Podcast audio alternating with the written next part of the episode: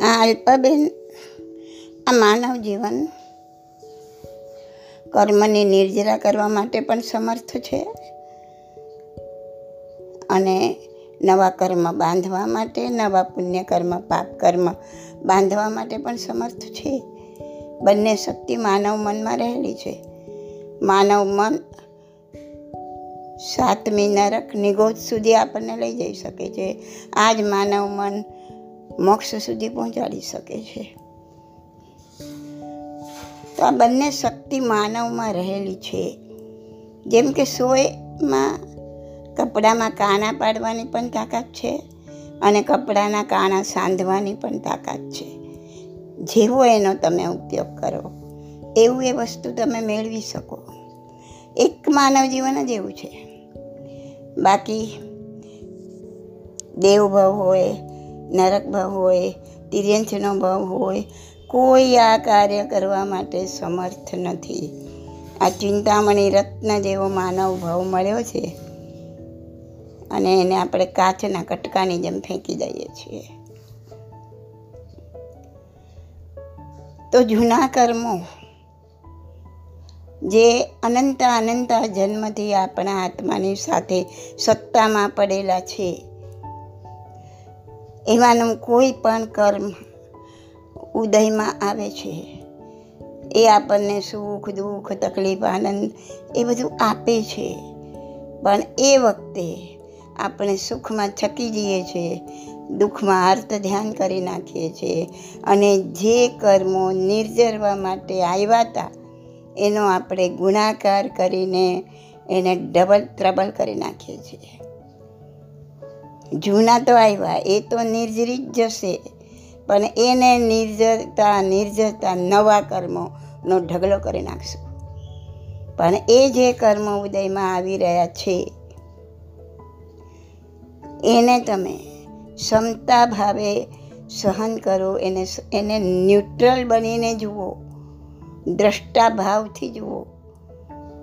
એ ખૂબ આનંદના, સુખના કર્મો ઉદયમાં આવ્યા છે. તો પણ દેર સબેર ચાલ્યા જશે, કાયમ રહેવાના નથી. એટલે આ જોઈએ જોઈએ, ગમી ગયા ગમી ગયા, મજા આવી મજા આવી. ખૂબ નાચ્યા અને કૂદ્યા અને ખૂબ ઉત્સવ માણ્યો. અને ઓલા જે નિર્જવા કર્મ આવ્યા હતા એ તો નિર્જી ગયા, પણ નવા અનેકો અનેક કર્મ આત્મા પર ચડાવીને ગયા.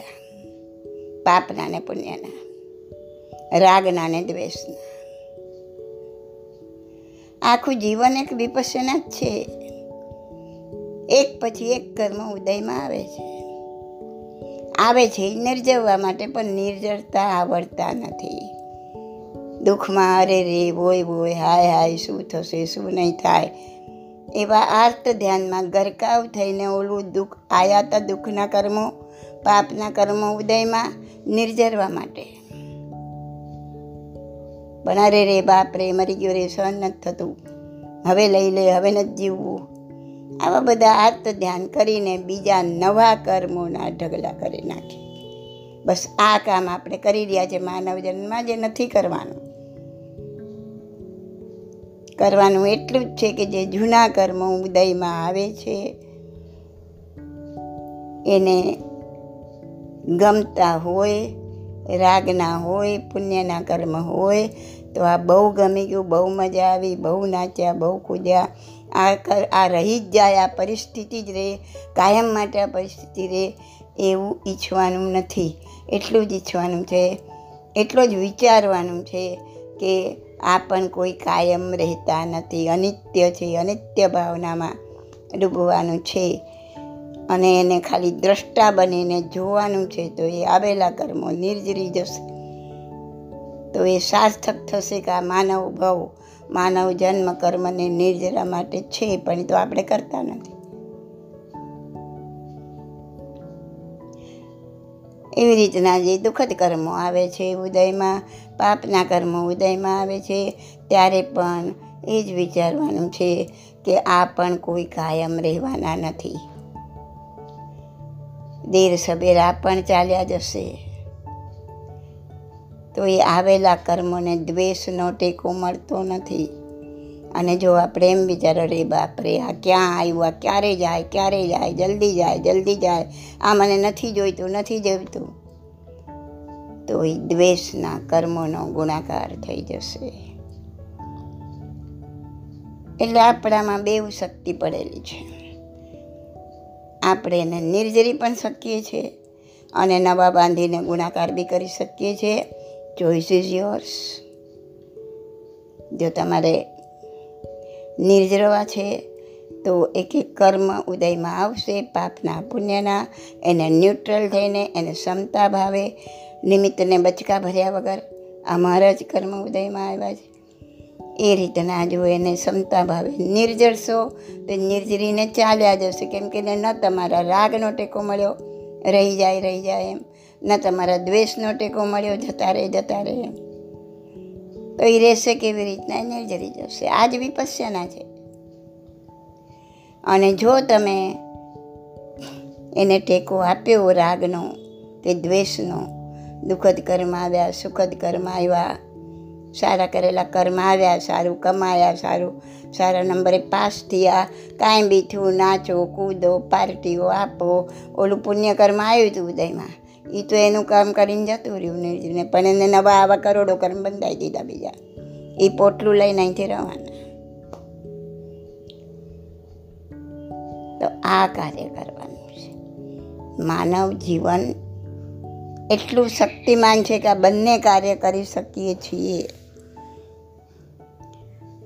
આપણું ધ્યેય પૂછો તો ધ્યેય કર્મની નિર્જરા અને મોક્ષની પ્રાપ્તિ. અને જે જે આ ધ્યેયને સિદ્ધ નથી કરતું, એ કરે છે કર્મોનો ગુણાકાર, પાપ કર્મની જમાવટ, પુણ્ય કર્મની જમાવટ અને દુર્ગતિના મહેમાન. ઓકે, સમજમાં આવ્યું? ના આવ્યું હોય તો ફરીથી પૂછજો.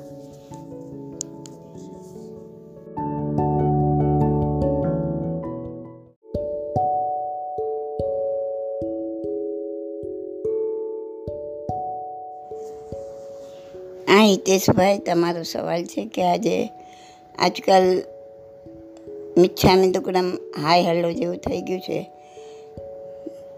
દરેક જણ બસ એકબીજાને મેસેજ કરી દે છે અને બસ પતી ગયું પોતાનું કર્તવ્ય પૂરું થઈ ગયું એમ માને છે.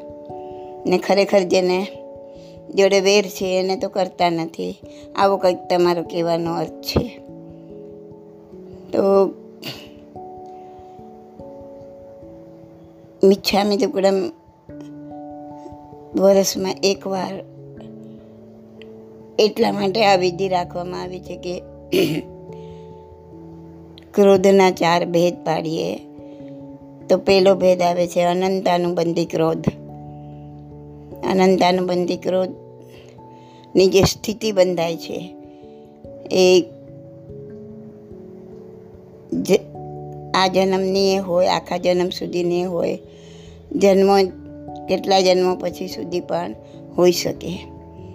એટલે એના માટે તો કોઈ પ્રતિક્રમણ હોતું નથી. અનંતાનુબંધી ક્રોધ માટે. બીજો ભેદ આવે છે અપ્રત્યાખાનીય. તો એની લિમિટ હોય છે મેક્સિમમ એક વર્ષ.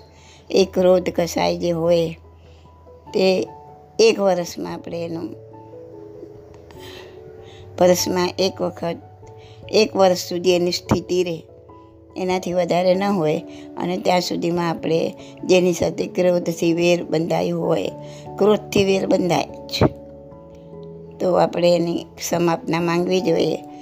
તો એના માટે આ સંવત્સરી પ્રતિક્રમણ આપ્યું છે વર્ષમાં એકવાર. એના પછી આવે છે પ્રત્યાખાન્ય ક્રોધ. ક્રોધના ક્રોધના ભેદ બતાવ્યા છે. તો એની સ્થિતિઓ છે ચાર મહિના મેક્ઝિમમ એના માટે ચોમાસી પ્રતિક્રમણ બતાવ્યું છે. અને સંજવલન જે છેલ્લો પ્રકાર છે, એના માટે આ એ દર, એની એની સ્થિતિ પંદર દિવસ હોય મેક્ઝિમમ એટલા માટે પાક્ષિક પ્રતિક્રમણ બતાવ્યું છે. એક ક્ષણ પણ રહે, એક મિનિટ પણ રહે, એક કલાક પણ રહે, ચોવીસ કલાક પણ રહે મેક્ઝિમમ પંદર દિવસ સુધી એની સ્થિતિ હોઈ શકે. તો આ વસ્તુ સમજીને કે આપણે અપ્રત્યાખાન્ય ક્રોધ નિશ્ચિતિ બાંધી હોય, એવો ક્રોધ કર્યો હોય, તો કોઈની જોડે વેર ઉત્પન્ન થયું હોય, ક્રોધ વેર ઉત્પન્ન કરાવે જે સમજી લેવાનું. તો હૃદયપૂર્વક એ જીવન ક્ષમા માંગવી જોઈએ. આમ તો જે ઘડીએ કાંઈ કોઈની જોડે થયું એ જ ઘડીએ એની ક્ષમા માંગવી. પાર્શનાથ ભગવાન સુધી બેથી બાવીસ ભગવાન સુધીમાં એ જ હતું એ લોકો હર પળ, હર ક્ષણ. જ્યારે કાંઈ બનતું અને ત્યારે એની ક્ષમા કરી લેતા, ક્ષમા માંગી લેતા હતા. એટલે આ બધું ભેગું કરીને માંગવાની એમને જરૂર નહોતી રહેતી. પણ આપણે પાછમાં રના બકર અને જડબુદ્ધિવાળા. તો આપણે આ રીતના એક વર્ષમાં બી એક પણ દરેક જીવોની આપણે ક્ષમા માંગવી જોઈએ. હવે ખરેખર જો અંતરમાં ક્ષમા ધર્મ જાગૃત થયો હોય, તો દરેક આત્માની ક્ષમા આપણે હરરોજ માંગવી જોઈએ. પણ એમાં જે જે નજીક આપણે આવ્યા છે, અત્યારે આપણને ખબર છે કે મારા મા બાપ છે મારા ભાઈ બહેન સગા, વાલા, પાડોશી પાડોશી મિત્ર વર્તુ સંબંધીઓ, આ બધા જે જે આપણી નજીકના છે. તો દરરોજ એ જીવોની ક્ષમા માંગવાની, બધાની એક સાથે ના માંગી શકો. તો એક એક જીવને યાદ કરીને કે ભાઈ, મારા, મારી અંદર રહેલા શુદ્ધ આત્માની સાક્ષીએ હું મારી મધરના દિલમાં રહે મધરમાં રહેલા શુદ્ધ આત્માની હું મન વચનને કાયાથી ક્ષમા માંગુ છું. ભલે જીવ હયાત હોય, અત્યારે આ પર્યાય મનુષ્ય પર્યાયમાં હોય કે ન હોય, એ જીવ જ્યાં બી હશે, ત્યાં તમારા મીઠામી દગડો મને પહોંચી જશે. કેમ કે રૂચક પ્રદેશ એ આત્મામાં પણ રહેલા છે. નાભીની આજુબાજુ આઠ પ્રદેશ એવા છે કે જે હંમેશા શુદ્ધ જ રહે છે. એ જ શુદ્ધાત્મા. તો એ આપણી નાભીની આજુબાજુ રહેલા આ આ શુદ્ધ પ્રદેશો, સિદ્ધ જેવા શુદ્ધ, જેને કર્મ મેલ કદી લાગતો જ નથી. ગમે એટલા કર્મના ઢગલા થાય આત્મા પર, પણ આઠ રૂચક પ્રદેશો આત્માના, એ આ રૂચક પ્રદેશ કહેવાય. ને નાભીની આજુબાજુ છે. એ હંમેશા શુદ્ધ જ રહે, દરેક જીવમાં. નાનો કે મોટો, કોઈ બી જીવમાં. તો એ જીવ જેના સંપર્કમાં આપણે આવ્યા છે એના આપણને યાદ છે. બાકી તો બીજા ઘણા લાખો કરોડના સંપર્કમાં આવ્યા છું આટલા જન્મોમાં ક્યારે, ક્યાં, ક્યારે, કોના. પણ એ આપણને અત્યારે યાદ નથી. પણ જે જે તમને ખબર છે, જે યાદ છે, એનું એક એકનું નામ લઈને એક એકને યાદ કરીને એના શુદ્ધાત્માની ક્ષમા માંગો.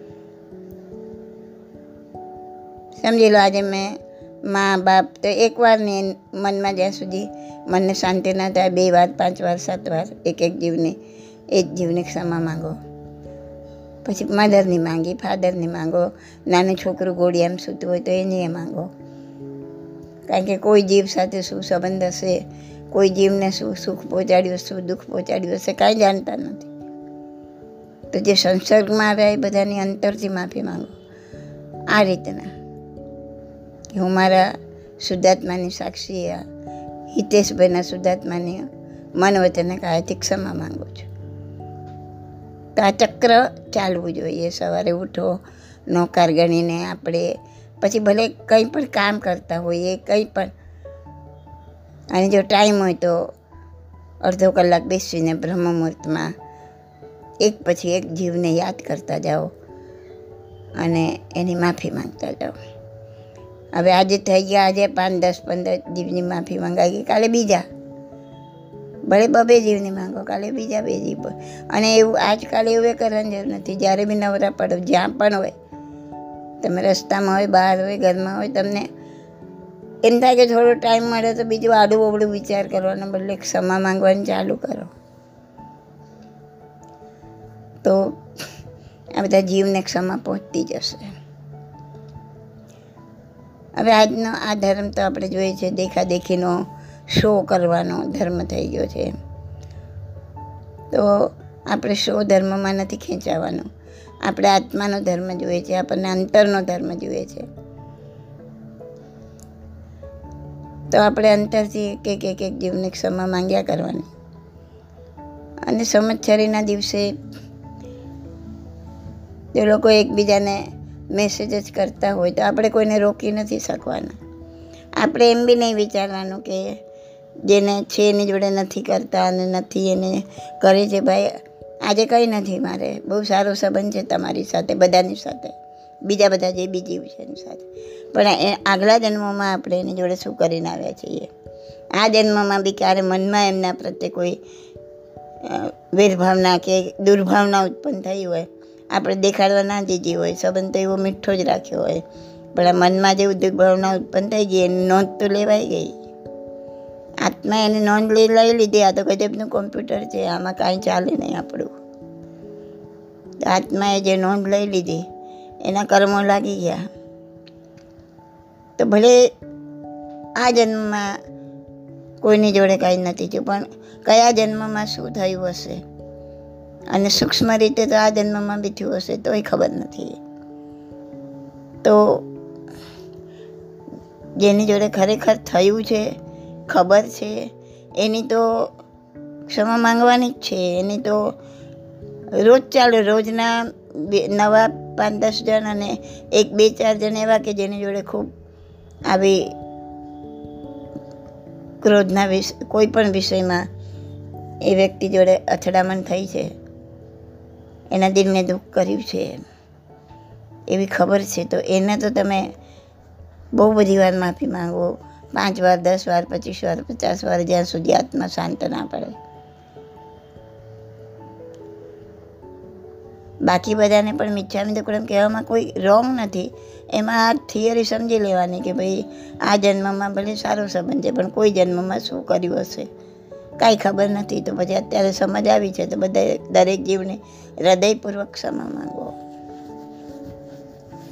ને જેની જોડે છે, એની જોડે તો આ રીતના અંતરથી પણ માંગો.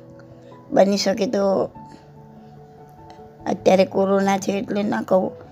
બાકી બની શકે તો એને જઈને મળીને એની ક્ષમા માંગવી.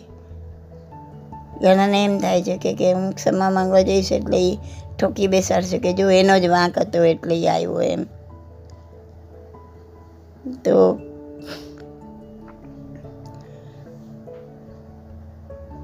એક વખત એ ગળી જવાનું, ક્ષમતામાં સ્થિર થવાનું. અને આપણે એવું લાગે તો સમજાવીને કે ભાઈ જો, વાંક ગમે એનો હશે, તારું બી હશે, મારું બી હશે. આ જન્મમાં તારો વાંક દેખાતો હશે, તો કોઈ જન્મમાં મેં કાંઈ કર્યું હશે, તો કોઈ જન્મનો મારો વાંક હશે. તને મારો દેખાતો હોય તો કોઈ જન્મમાં તે કર્યું હશે. પણ હવે આપણે એ પરંપરા નથી ચલાવી આટલું ધર્મ સમજ્યા, આટલી મહાવીરની વાણી સમજ્યા.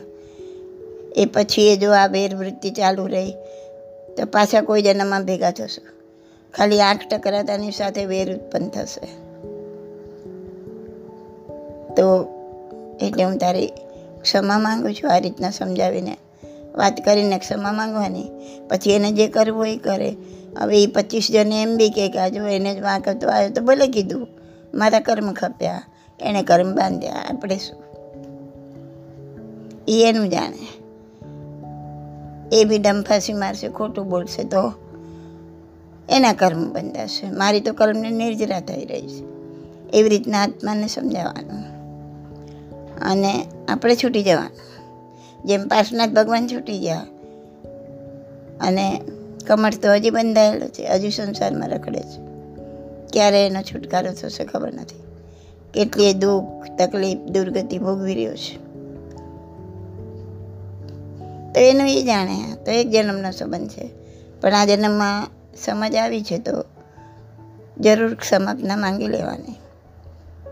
અને આ રીતના મનને પહેલાં મનને તૈયાર કરવાનું સમજાવે કે હું એની ક્ષમા માંગીશ તો એ આમ પણ કહેશે, આમ પણ કહેશે. આવી રીતના મને કોઈની સામે ઉતારી બી પાડે, બદનામ બી કરે.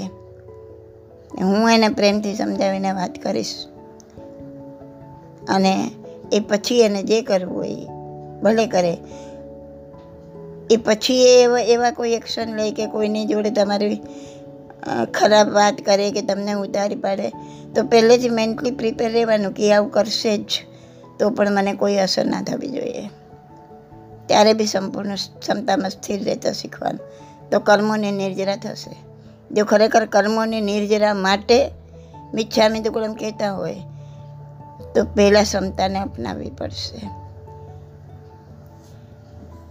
એટલે અને હાય હલ્લો જેવું નહીં બનાવીને આપણે અંદર હૃદયમાંથી જેની પણ માંગો, ભલે તમારા જાણીતા છે, ઓળખીતા છે, ઘરના છે, બહારના છે, બધાને મીઠામી દુકડમ કરો.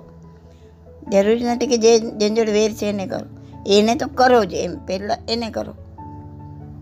બાકી બધાને કરો તેમાં રોંગ કાંઈ નથી. હા. પણ જે કરો એ હૃદયપૂર્વક થવું જોઈએ. ઓકે?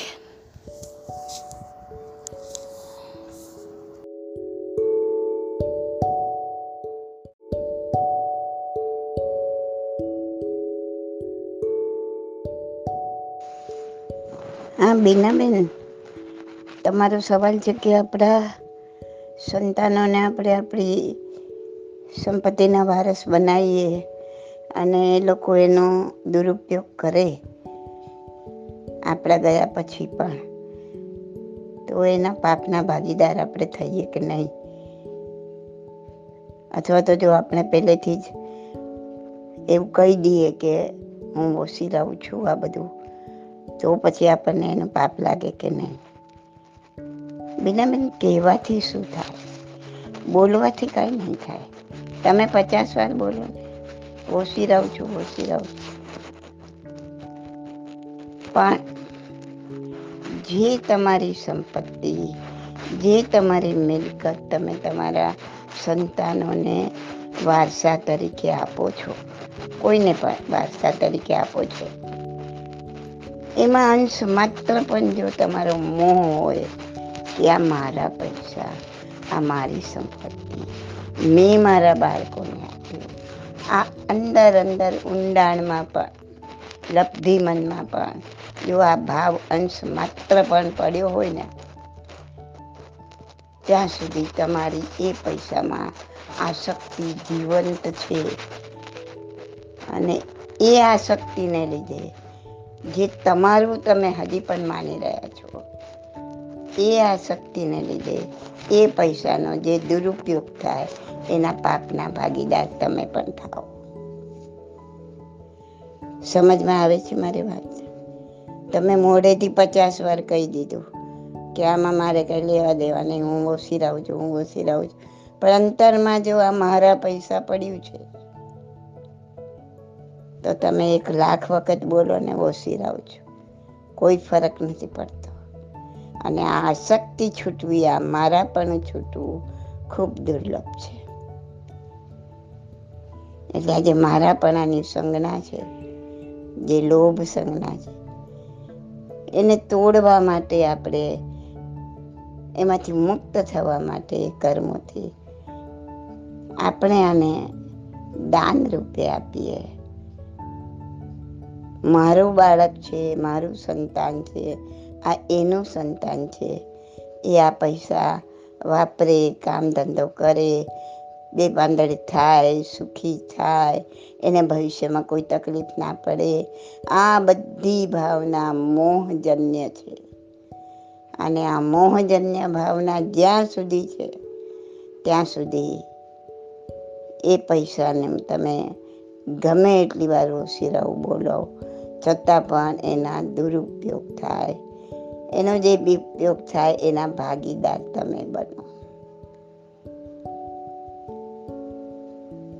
એટલે સંપત્તિ છોડવી, એના કરતાં એની અંદર રહેલા મોહને છોડવો, એની અંદર રહેલા હુંપણાને છોડવો, એની અંદર રહેલા માનને છોડવો, લોભને છોડવો, આ બધું ખૂબ મહત્વનું છે. બાકી આપણા સંસ્કાર એવા હોવા જોઈએ. પહેલેથી નાનપણથી બાળકના આચરણ ઉપર આપણી વોચ હોવી જોઈએ મા બાપની. હવે આજકાલ તો મા બાપના આચરણના જ ઠેકાણા નથી. તો એ બાળકોને શું આચાર શીખવાડવાના હતા?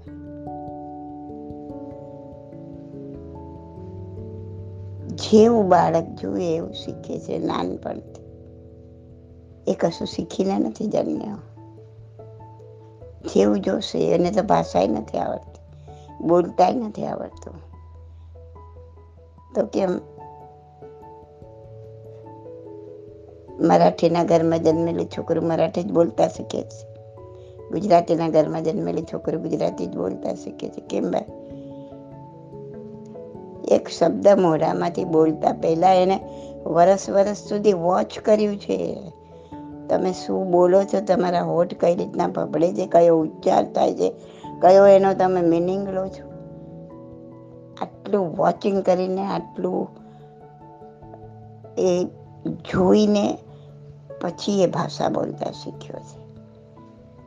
તો મા બાપનું એક એક વર્તન, એક એક વર્તણૂક, એક એક શબ્દ એ બધું જ બાળક જેવું. અને પછી આગળ જતા એનું આજુબાજુનું વાતાવરણ. તમારી આજુબાજુનું વાતાવરણ જેવું સર્કલ એ બધું એ પ્રમાણે શીખે છે. એટલે આપણે એમાંથી બકાત બી ના નીકળી શકીએ કે અમે શું કરીએ, અમે તો બહુ કહીએ છીએ, પણ એ લોકો સ્વીકાર કરો ને મનથી, છોકરાઓ પાસે નહીં કે મારી જ ભૂલ છે. મેં એમને સંસ્કાર નથી આપ્યા. થોડા કોઈ ગત જન્મના લઈને આવ્યા છે. થોડી મારી ખામી રહી ગઈ છે. તો એક તો એને પહેલેથી કુસંસ્કાર પડતા રોકવા એ આપણી ફરજ છે. એ પછી એ જે કરે, જો બાળપણથી રોકો, તો જ રોકાશે.